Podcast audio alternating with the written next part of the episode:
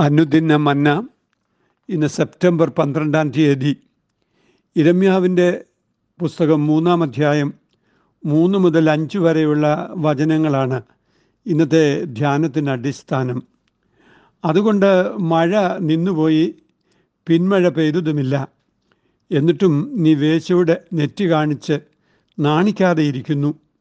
നീ ഇന്നു മുതൽ എന്നോട് എന്റെ പിതാവേ നീ എന്റെ യൗവനത്തിലെ സഖി എന്ന് വിളിച്ചു പറയുകയില്ലയോ? അവൻ എന്നേക്കും കോപം സംഗ്രഹിക്കുമോ?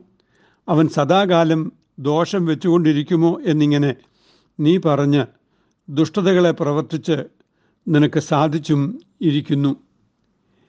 ദൈവസ്വഭാവത്തെ ദുരുപയോഗം ചെയ്യുന്നവർ എന്നാണ് ഇന്നത്തെ ധ്യാനത്തിന്റെ തലക്കെട്ട്. യഹൂദയുടെ വിശ്വാസത്യാഗത്തെയും അതിന്റെ പ്രത്യാഘാതങ്ങളെക്കുറിച്ചും ഇരമ്യ പ്രവാചകൻ ശക്തമായ വാക്കുകളിലൂടെ സംസാരിക്കുന്ന വേദഭാഗമാണല്ലോ ഇത്. ഇസ്രായേലിന്റെ മേൽ യഹൂദയുടെ മേലുള്ള പ്രവാചകന്റെ കുറ്റാരോപണങ്ങൾ ഒന്നൊന്നായി നാം കാണുന്നു. ധാർമ്മിക പാപങ്ങളുടെ ഫലമായി പ്രകൃതി തന്നെ താളം തെറ്റുകയും മഴ നിന്നുപോവുകയും ദേശം വരളുകയും ചെയ്യുന്ന അനുഭവം അവരുടെ മധ്യത്തിൽ ഉണ്ടായിട്ടും അവർക്ക് മാനസാന്തരം സംഭവിക്കുന്നില്ല എന്ന് നാം ഇവിടെ വായിക്കുന്നു.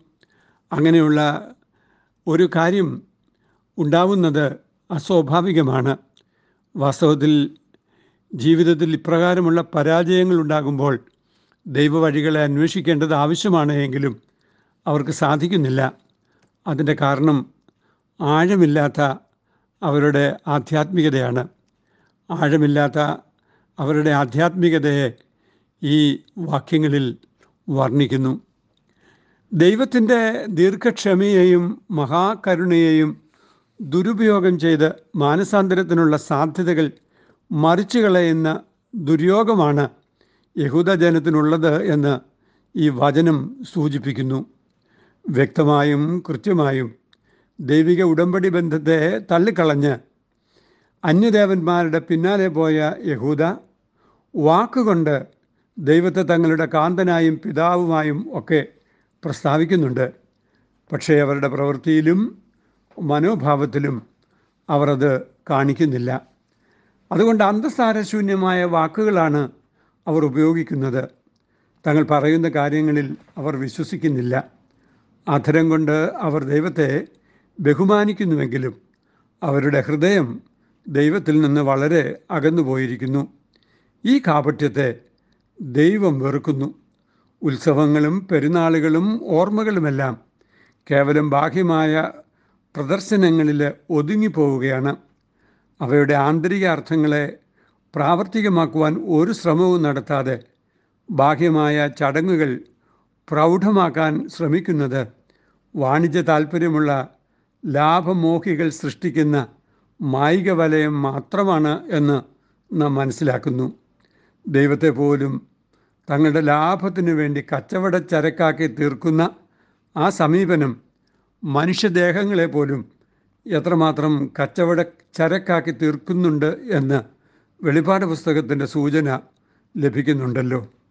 ഇന്ന് നമ്മുടെ വർത്തമാനകാല സമൂഹം കടന്നു പോകുന്ന അനുഭവങ്ങളുടെ വെളിച്ചത്തിൽ ഈ വചനം ഉയർത്തുന്ന വിമർശനം നാം ഉൾക്കൊള്ളേണ്ടതുണ്ട്.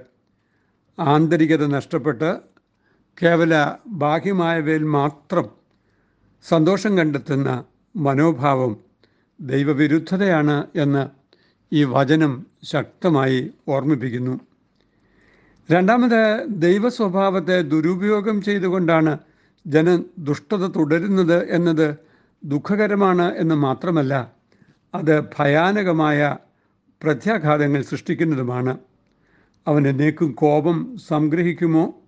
അവൻ സദാകാലം ദ്വേഷം വെച്ചുകൊണ്ടിരിക്കുമോ എന്ന ചോദ്യത്തിന് ഇല്ല എന്നാണ് വചനം നൽകുന്ന ഉത്തരം എന്ന് നാം അറിയുന്നു. എന്നാൽ യഹോവയ്ക്ക് അവന്റെ നാമത്തിന് തക്ക മഹത്വം കൊടുക്കേണ്ടത് യഹോവയെ അറിയുന്നവരുടെ ഉത്തരവാദിത്വമാണ്.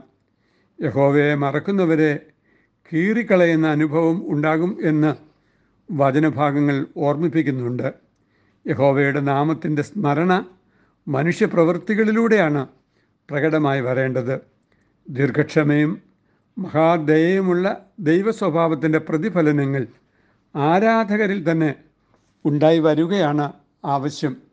മനഃപൂർവമായി കണക്കുകൂട്ടി നന്മ പ്രവർത്തികൾ ചെയ്യുന്നതല്ല സ്വാഭാവികതയിൽ ഉണ്ടായി വരുന്നതും ദൈവത്തിന് പ്രസാദകരവുമായ പ്രവൃത്തികളാണ് ഉണ്ടാകേണ്ടത്. അന്ത്യന്യായവിധിയിൽ അപ്രകാരം വിശക്കുന്നവരെ ഊട്ടുകയും നഗ്നരെ ഉടുപ്പിക്കുകയും രോഗികളെയും തടവുകാരെയും മറ്റും സന്ദർശിക്കുകയും ചെയ്തവരെയാണ് ന്യായാധിപനായ ദൈവം അംഗീകരിക്കുന്നത് എന്ന് മത്തായുടെ സുവിശേഷം ഇരുപത്തിയഞ്ചാം അധ്യായത്തിലെ അന്ത്യന്യായവിധി രംഗം നമ്മെ ഓർമ്മിപ്പിക്കുന്നു. അങ്ങനെയല്ലാത്തവർ ശിക്ഷാർഹരായി തീർന്നു എന്ന് മാത്രമല്ല ദൈവനാമത്തിൽ പ്രസംഗിക്കുകയും അത്ഭുതങ്ങൾ പ്രവർത്തിച്ചുവെന്ന് അവകാശപ്പെടുകയും ചെയ്ത പലരെയും താൻ അറിയുന്നില്ല എന്ന് കർത്താവ് പ്രസ്താവിക്കുകയും ചെയ്യുന്നുണ്ട്. ഇത് ഭയാനകരമായ ഒരു തിരിച്ചറിവാണ് നൽകി തരുന്നത്. ഹൃദയങ്ങളെയും അന്തരിന്ദ്രിയങ്ങളെയും ശോധന ചെയ്യുന്ന ദൈവത്തെ ആർക്കും കബളിപ്പിക്കുവാൻ കഴിയുകയില്ല. ദൈവ സ്വഭാവത്തെ ദുരുപയോഗം ചെയ്യുന്നവർ അവരുടെ തന്നെ ജീവിത സാഫല്യത്തെയാണ് നഷ്ടപ്പെടുത്തി കളയുന്നത്. അവർ ജീവിത നിമിഷങ്ങളെ തങ്ങളുടെ നിത്യതയെ നെയ്തെടുക്കുന്ന സന്ദർഭങ്ങളായി കാണാതെ പോകുന്നത് അവരുടെ ജീവിതത്തിലെ ഏറ്റവും വലിയ നഷ്ടമാണ്. ദൈവസ്വരൂപത്തിൽ സൃഷ്ടിക്കപ്പെട്ട മനുഷ്യൻ ദൈവസാദൃശ്യത്തിലേക്ക് വളരുന്നത് ദൈവ സ്വഭാവത്തെ ഉൾക്കൊള്ളുന്നതിലൂടെയാണ് എന്ന് വചനം നമ്മെ ഓർമ്മിപ്പിക്കുന്നു. ഈ വചനങ്ങളാൽ നമ്മുടെ വർത്തമാനകാല ജീവിതം പരിശോധിക്കപ്പെടുന്നതിനും ദൈവത്തിന് പ്രസാദകരമായ തരത്തിൽ ജീവിതങ്ങൾ രൂപപ്പെടുന്നതിനും ദൈവം സഹായിക്കട്ടെ എന്ന് നമുക്ക് പ്രാർത്ഥിക്കാം. ദൈവത്തിന്റെ ആത്മാവ് അതിന് നമ്മെ തുണയ്ക്കട്ടെ. തൻ സ്നേഹം നിത്യം ഉള്ളത് തൻ കൃപാസ്ഥീരം ഉള്ളത്. തൻ വാഗ്ദത്തങ്ങളൊക്കെയും എപ്പോഴും താൻ നിവർത്തിക്കും. ദൈവമായ കർത്താവെ അവിടുത്തെ സ്വഭാവത്തിന് മാറ്റമില്ല. അവിടുന്ന് ദീർഘക്ഷമയും മഹാകരുണയുമുള്ള ദൈവമാണ് എന്ന് ഞങ്ങൾ അറിഞ്ഞിരിക്കെ ആ സ്വഭാവങ്ങളെ ദുരുപയോഗം ചെയ്ത് ഞങ്ങൾ ഞങ്ങളുടെ ജീവിതത്തിൽ തന്നിഷ്ടമായി നടന്ന് ഞങ്ങളുടെ ജീവിത സാഫല്യം ഇല്ലാതെയാക്കുന്ന കുറവുകളിൽ നിന്ന് ഞങ്ങളെ വിടുവിക്കണമേ. അനിതാപഹൃദയത്തോടെ ദൈവത്തിങ്കിലേക്ക് ചേർന്ന് വന്ന് കർത്താവെ അവിടുത്തെ ഹിതത്തിന് അനുസരണമായി ജീവിച്ച് ഭാഗ്യം കൊയ്യുവാൻ ഞങ്ങൾക്കിടയാക്കുകയും ചെയ്യണമേ. അമേൻ ഇത് കുവൈറ്റ് സിറ്റി മാർത്തോമ ഇടവകയിൽ നിന്ന് എ ടി സക്രിയ അച്ഛൻ. ദൈവം നമ്മെ അനുഗ്രഹിക്കട്ടെ. അമേൻ